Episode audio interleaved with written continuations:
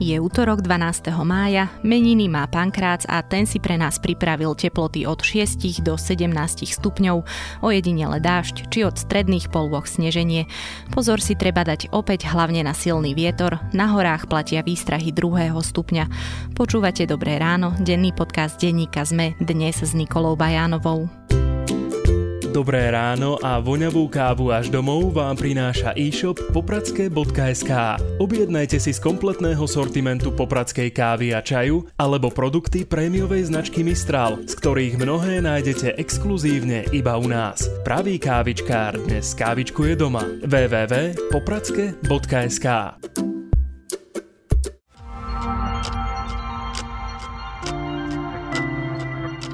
Poďme na krátky prehľad správ. Kajetan Kičura ostáva vo väzbe. Včera o tom rozhodol Senát Najvyššieho súdu. Bývalý šéf správy štátnych hmotných rezerv sedí vo väzbe pre podozrenie z korupcie. Jeho rodina nadobudla lukratívne byty za podozrivých okolností, pričom nejde len o nízku cenu. Ako zistila nadácia Zastavme korupciu v relácii Cez čiaru, pôvodný majiteľ Jan Hečko, ktorý ich Kičurovcom odpredal, mohol profitovať z obchodov spojených so štátnymi hmotnými rezervami. Vo využití eurofondov patríme do trojky najhorších krajín Únie. Závažným problémom sú chyby, ktoré pri čerpaní robíme. V minulom programovacom období pre ne Slovensko muselo vrátiť takmer jednu miliardu eur. Podpredsednička vlády pre investície a informatizáciu Veronika Remišová chce preto meniť legislatívu. Verejní obstarávateľia vo viacerých tendroch požadovali bezpečnostný certifikát cé štyri v rozpore so zákonom. Zistil to Úrad pre verejné obstarávanie. Okrem iného špeciálny certifikát vyžadovali aj v situáciách, kedy nebol odôvodnený. Úrad v tejto súvislosti poukazuje najmä na podmienky upravené v prospech spoločnosti Bonul. V Česku by rúška mohli byť povinné už iba v uzavretých priestoroch, ako napríklad v em há dé, nákupných centrách a na úradoch. Na ulici by ich nosenie mohlo byť iba odporúčené. Na Slovensku dostali po deťoch do dvoch rokov a ľuďoch s poruchami autistického spektra rúškovú výnimku aj umelci. Astronómovia získali pozoruhodnú snímku Jupitera. Vyhotovil ju teleskop na Havaji a je jednou z najostrejších, aké sa doteraz zo Zeme podarilo spraviť. Infračervená snímka umožňuje vedcom vidieť aj cez hmlu a tenké oblaky vo vrchnej vrstve atmosféry Jupitera.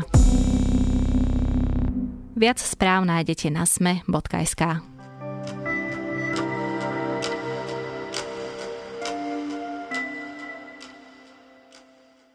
Možno ste už naňho aj zabudli. Pravdepodobnejšie ste však len nečakali, že sa o ňom budeme ešte v roku dvetisícdvadsať aj nejako významnejšie rozprávať. A predsa, niekdajší predseda parlamentu Pavol Paška zo Smeru, ktorý pred dvomi rokmi náhle umrel, po sebe zanechal majetok. No a jeho delenie naznačuje, že o svojom bohatstve nehovoril pravdu. To, čo bolo častým predmetom dohadov a novinárskeho pátrania, teraz aspoň čiastočne odhaľuje dedičské konanie. Naň sa pozrel investigatívny reportér Denníka Zme Adam Valček. Záleží mi na tomto meste, kde som sa narodil, záleží mi na Slovensku a už mám dosť, preto je tu moja manželka. Nikto mi nebude rozvracať rodinu a preto oznamujem, odstúpim z pozície predsedu Národnej rady, lebo chcem, aby Slovensko fungovalo ako normálna krajina, aby politiku nerobilo zopár anarchistov na uliciach, alebo aby ju robili ľudia ako Richard Raši a všetci tí, bez ohľadu na to, odkiaľ a z akej politickej strany sú, ktorí dostali legitímny mandát vo voľbách. Adam, počuli sme bývalého predsedu parlamentu Pavla Pašku. Začnime špekuláciami o veľkosti jeho majetku ešte pred dedičským konaním. Kedy sa začali a hlavne prečo sa hovorilo, že Paška zatajuje svoj majetok? Asi najintenzívnejšie sa o tom rozprávalo v roku dvetisícštrnásť. Verejnosť si asi na tento rok môže spomínať, že to bol rok začiatkov veľkých protikorupčných protestov, ktoré ako keby po tej kauze Gorilla v roku dvetisícjedenásť dvetisícdvanásť nabrali takúto druhú vlnu. A tá druhá vlna bola spôsobená kauzou zamýšľaného nákupu predraženého počítačového tomografu cé té prístroja v Piešťanskej nemocnici od spoločnosti Medical Group, v ktorej Pavol Paška v minulosti aj oficiálne pôsobil. A vtedy vlastne vtedajší opozičný poslanec Daniel Lipšic a zároveň protikorupčná mimovládka Aliancia Fairplay upozornili, že Pavol Paška vlastní podiel vo firme Comet, a tá firma Comet v tom čase mala absolútne neštandardné výsledky hospodárenia. Mala jediného zamestnanca, minimálne náklady a brutálny zisk. Myslím, že okolo jeden a pol milióna eur a venovala sa poradenstvu. Igor Matovič vtedy povedal, že prostredníctvom firmy Comet Pavol Paška perie úplatky a špinavé peniaze. Treba ale zdôrazniť poslucháčom, že toto obvinenie nikdy nebolo dokázané a nikdy nebolo vyšetrované, avšak Pavol Paška nikdy nevysvetlil zároveň, z čoho pramení jeho bohatstvo. O Pavlovi Paškovi inak vieme vlastne iba to, že od roku dvetisícdva, odkedy sa Smer prvýkrát dostal do parlamentu, zarábal poslanecký plat, čo bolo v prvých rokoch okolo šesťstotisíc slovenských korún, ale teda nebuďme teda príliš kriticky a povedzme, že teda celých štrnásť rokov zarábal do tridsaťtisíc eur ročne, tak sa bavíme o tom, že z legálnych zdrojov mohol nadobudnúť. A v prípade, že by nič nemíňal na, na bežné každodenné potreby ako jedlo, hygienické potreby a tak ďalej, oblečenie, tak by dokázal ušetriť asi štyristotisíc eur, ale jeho bohatstvo v dedičskom konaní bolo oveľa vyššie. V roku dvetisícštrnásť však v súvislosti s tou firmou Comet zistilo, že on roky nepriznával príjem z dividend z tejto spoločnosti, čo opätovne vlastne už niekoľkokrát v histórii tejto krajiny otvorilo debatu o hodnovernosti a prísnosti majetkových priznaní politikov. No a teda jedna vec bola, že o Paškovi sa v podstate tak neoficiálne vedelo, čo všetko asi vlastní. A teda druhá vec bola to, čo priznával v tých majetkových priznaniach, ktoré musia verejní funkcionári podávať. Bol napríklad niekto v jeho úzkom okruhu bohatý, lebo musíme povedať aj, že aj rodinní príslušníci musia zverejňovať svoje majetkové pomery. Nie. Neviem o tom, že by bol niekto v jeho blízkosti bohatý.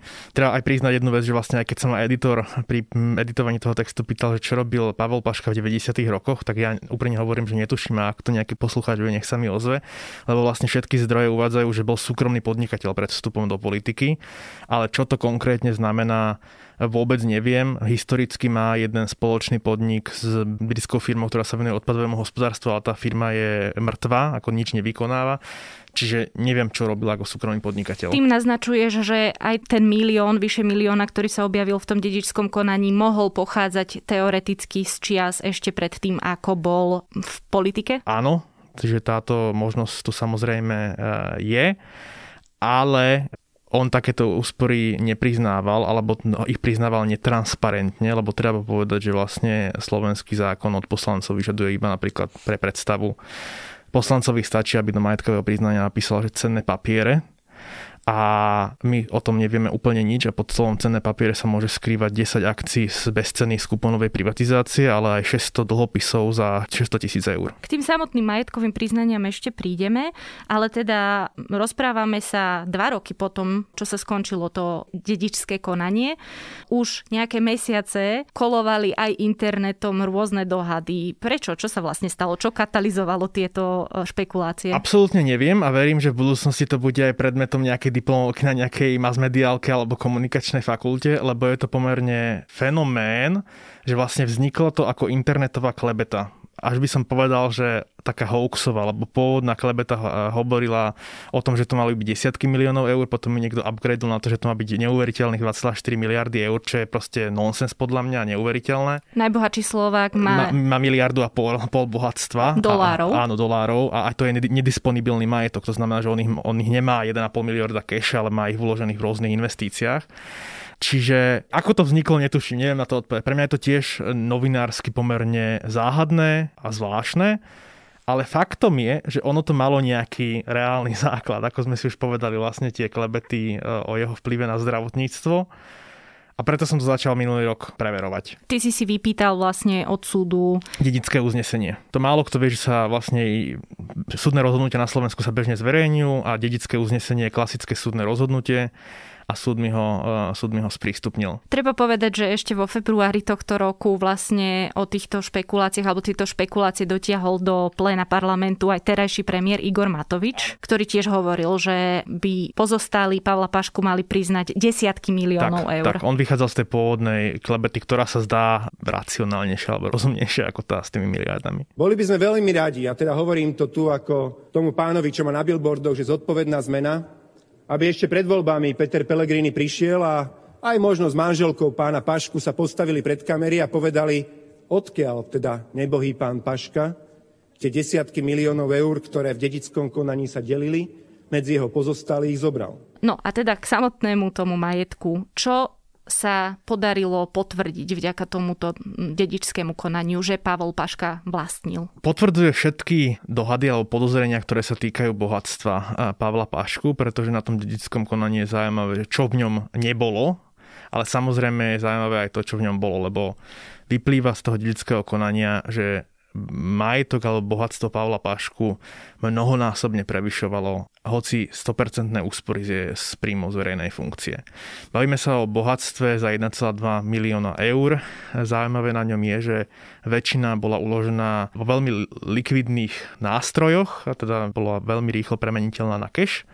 Bavíme sa napríklad o dvestopäťdesiat tisícoch na termínovom účte, štyridsať tisícoch na bežnom účte, šesťstodvadsaťdva tisícoch v dlhopisoch ká bé cé banky, o nejakých nehnuteľnostiach, nie tak cenných. No a čo je v tom oficiálnom dedičskom konaní zaujímavé, objavila sa tam bezpečnostná schránka v košickej ČSOB banke, ktorá však bola štyri mesiace po smrti Pavla Pašku prázdna, keď ju navštívila notárka, a v zásade nevieme, či niekto počas tých štyroch mesiacov cudzil odtiaľ majetok. A druhá vec, prečo hovorím o podozreniach, je to, čo v tom dedičskom konaní nie je. To som sa presne chcela opýtať. Napríklad veľmi známa je aj vila, ktorá stojí pri parku v Košiciach, v mestskom parku Košiciach, ktorá je prepísaná presne na, alebo teda vlastní ju manželka Pavla Pašku a jeho dlhoročný biznisový partner Dušan Mach. Čiže sú viaceré veci, ktoré si tam nenašiel v tom dedičskom konaní, ale vieme, že boli v tej sieti majetkov a bohatstva Pavla Pašku? Presne tak. Na úvod akože tej mojej odpovede taká vec, že investigatívny novinár vždy otvára nejakú tému s nejakou investigatívnou tézou, ktorú si overuješ v tom. A do toho dedičstva som sa púšťal s tézou logickou, že keď aj niekto vlastní nejaké pochybné majetky, aj cez bielých koníkov, aj proste tak rôzne, tak v prípade smrti, a dvojnásobné to platí v prípade náhlej smrti, na ktorú nie si pripravená, sa musí udiať nejaký proces konsolidácie toho majetku. To znamená, že follow the money, musíš nasledovať ten majetok a teraz pozrieš sa na jeho rodinu, čo zrazu po smrti vlastní, pozrieš sa na to dedičské konanie a mala by si mať nejaký obrázok o tom. Táto téza sa podľa mňa z veľkej časti potvrdila pri Pavlovi Paškovi, pretože ak sme sa pozreli na rodinu, tak zrazu sme videli, že manželka vlastní ten mezonet pri mestskom parku v Košiciach, ktorý však nebol predmetom dedičského konania. V katastri svieti, že ho kúpila. Podrobnosti o tej transakcie nie sú známe. Zrazu manželka vdova po Pavlovi Paškovi a jeho synovia vlastnia vilu na Kavečanoch v Košiciach, ktorá nebola predmetom dedičského konania, zhruba v odhadovanej sume nejakých pol milióna eur. A túto vilu vlastne vlastnila tá firma Comet, tá, tá prudko zisková, ktorá vystupovala v dedičskom konaní, ale iba v hodnote šesťtisícšesťstotridsaťdeväť eur, ale tá vila má účtovnú hodnotu asi osemsto tisíc eur. Čiže ak to mám sčítať, počiarknúť, tak vlastne sa bavíme o tom, že po Pavlovi Paškovi ostal majetok za zhruba dva až tri milióny eur. Z toho si treba odpočítať tých štyristo tisíc legálne priznaných. No a vysí nám vo vzduchu nejaké pemzum majetku, ktoré nevieme, nevieme ako nadobudol. Iba aby som to zhrnula, môžeme s istotou povedať, že nech by bol akýkoľvek úžasný, úspešný investor napríklad, čo by bolo legálne, že by trebárs investoval do nejakých fondov, stále by to nesedelo. Museli by sme vidieť do účtovnice tej spoločnosti Comet. To znamená, že na čo všetko, na čo všetko míňala, ale ja mám tiež pochybnosti o tom, že či by len príjmy z tejto spoločnosti stačili na nadobudnutie toho takéhoto rozsiahleho majetku. Čo teraz s tým všetkým? Môže začať konať napríklad polícia? Polícia môže začať konať, zatiaľ som identifikoval len jednu takú parciálnu časť, a to je vlastne nadobudnutie tej vily na Hôrke v tých Kavečanoch rodinou Pavla Pašku z majetku firmy. Na Slovensku je to málo známe, ale ak si kupuješ nejaký majetok od svojej vlastnej firmy, tak to neznamená, že si ho môžeš zobrať akože zadarmo, ale ty svojej vlastnej firme musíš za to zaplatiť riadnu trhovú cenu, inak vlastne poškodzuješ veriteľov tej spoločnosti. Čiže podľa mňa je téma a otázka pre políciu, nech vylúči prípadné podozrenia z toho, že by mohlo ísť o poškodzovanie veriteľov alebo o skresľovanie údajov hospodárskej evidencie v tomto prípade, ale so samotným dedičstvom, to sa vlastne čitatelia pýtajú najčastejšie a poslucháči, čo to asi bude najčastejšie zaujímať, je, že či prípada do úvahy nejaké preverovanie pôvodu toho majetku a či pre, prípada prípadne nejaké prepadnutie toho majetku. Ja hovorím realisticky e, nie. Čiže máme síce zákon o preukazovaní pôvodu majetku, ako ho pripravila vláda Roberta Fica, ale ten zákon je nefunkčný. E, čisto de jure e, rodina Pavla Pašku získala ten majetok legálnou cestou, pretože ho získala dedením. To, akým spôsobom ho získal Pavol Paška, už, už nemôže byť predmetom konania, pretože napríklad trestné stíhanie nemôže byť začaté voči mŕtvej osobe, ani trestné, trestné stíhanie nemôže pokračovať voči mŕtvej osobe. A ja som preveroval, či niekedy výbor pre ten, čo kontroluje majetkové priznania, niekedy nezlučiteľnosť funkcií. funkcií, začal posmrtné preverovanie. Nenašiel som taký prípad, ak o ňom niekto vie, tak sa im môže ozvať. Ale neviem si to predstaviť vzhľadom na to, že platí ten princíp z toho trestného práva. Možno, aby sme nemuseli čakať vždy na trebárs dedičské konanie, aby sme zistili rozsah niekoho majetku, lebo tých podozrení je naozaj veľa. Aj povedzme naprieč stranami, či už to boli Martin Glováč, Robert Kaliňák, ktorý sa k tomu neskôr potom musel aj vlastne priznať. Nemalo by sa práve že meniť niečo práve s tými majetkovými priznaniami, pretože presne ako si už aj ty povedal, môžeš mať trebárs podiel vo firme, ale zisk z tej firmy vykazovať nemusíš. Ja si napríklad myslím, že e, tí politici ho mali vykazovať. Tam je kolónka, že iné príjmy, ale niektorí ho proste zatajujú. Keď si spomínala toho Roberta Kaliňáka, to je podľa pre mňa najikonickejší príklad, lebo on od začiatku svojej kariéry opakoval, že sa bohatol na akciách štúdií Disney a spoločnosti Apple, čo bolo vždy také veľmi, veľmi funny. Ale teda vláda Igora Matoviča má v programe štruktúrálnu zmenu zákona o majetkových priznaniach, ale samozrejme nevieme, v ktorej fáze toho štvoročného cyklu sa k tomu dostane. Ak by to naozaj fungovalo tak, ako to Matovičová vláda má nakreslené v tom programe, tak by sa podarilo odhaliť tento majetok Pavla Pašku oveľa skôr, pretože Matovičová vláda hovorí, že zriadi špeciálny úrad, úrad na kontrolu majetkových priznaní, ktorý by v reálnom čase videl to, čo mu politik deklaruje, a zároveň mal prístup do rôznych, do všetkých štátnych databáz. To znamená, že ak mu politik povie, že nevlastním dlhopisy, tak ten úrad by videl do centrálneho depozitára cenných papierov alebo do majetkových účtov jednotlivých členov, teda tých brokerov, a videl by ale, že tu má šesťsto dlhopisov za, za šesťstodvadsaťdva tisíc, no a našiel by tento, tento nesúlad. Kľúčové napríklad pre mňa je, čo v tom ale programe zatiaľ nie je uvedené, aby majetkové priznania ponovom boli naviazané na takého konečného užívateľa výhod. Máme protischránkový zákon, ten, pri ňom sa to osvedčilo. Poviem najikonickejší príklad z posledných týždňov. Byt na Vršku, myslím sa to volá, Moniky Jankovskej, sudkynia bývalej štátnej tajomničky, je de jure písaný na jej synov. Čiže ho nepriznáva v majetkových priznaniach, pretože nemáme zavedený ten inštitút konečného užívateľa výhod pri majetkových priznaniach. Ak by bol, tak by ho musela priznať, pretože tam má právo do životného užívania a je faktickou vlastničkou toho bytu alebo spoluvlastničkou faktickou. Tie, tie úžitky plynú jej. Bez toho to nedáva zmysel tá reforma, pretože bez toho sa bude akákoľvek reforma dať obchádzať tým, že predstavme si, že som v politike, my sa kamarátime, dám napísať vilu na teba, ale ja v nej budem bývať. Najikonickejší prípad histórie je Ján Slota a jeho lietadlá a vily v Chorvátsku. Práve títo blízki ľudia a rodinní príslušníci sú často tí, na ktorých presne, ako si povedal, prepisujú. Toto by sa ale asi vyriešiť takouto zmenou nedalo a zase by bolo na druhej strane asi aj veľmi naivné predpokladať, že ako náhle niekto vstúpi do politiky, tak sa úplne zbaví svojho trebárs doterajšieho podnikania. Stačilo by asi, aby ľudia boli transparentní a neobchodovali so svojimi firmami. Buď neobchodovali, alebo jednoducho zdržali sa nekalého až protizákonného konania, pretože pri tom Pavlovi Paškovi stále samozrejme je vo vzduchu to podozrenie, ktoré vyslovil Igor Matovič v roku dvetisícštrnásť, z čoho zarábala spoločnosť Comet také veľké peniaze. Spis Gorilla a nahrávka z Gorily dávajú istú odpoveď na túto otázku, keď hovoria, že hlas podobný Robertovi Ficovi na, na nahrávke podobnej Gorille hovorí, že Pavol Paška chcel byť vždy v exekutíve, pretože predpokladal, že z riadenia procesov niečo dostane. Bol to sám Pavol Paška, ktorý povedal, že prídeš do politiky a môžeš všetko. Vidíme a uvidíme, ako sa to bude vyvíjať pre súčasných politikov. Ja ďakujem Adamovi Valčekovi. Je mi to strašne ľúto.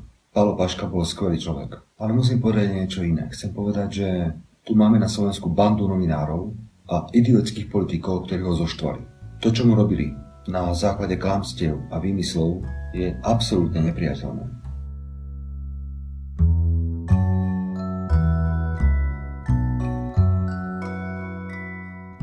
Už Už dnes si môžete vypočuť prvú časť špeciálnej šesťdielnej minisérie podcastu Dejiny, v ktorej sa Jarová Lent vracia k udalostiam z druhej svetovej vojny. V prvej epizóde sa pozrel na fascinujúci príbeh agentky Trixy, ktorá zohrala významnú úlohu pri bombardovaní bratislavskej rafinérie Apolka. Okrem historika Martina Poša o Trixy rozpráva aj jej syn Juraj Čelko. A to je už na dnes všetko. Počúvali ste Dobré ráno, denný podcast Denníka Zme, dnes s Nikolou Bajánovou.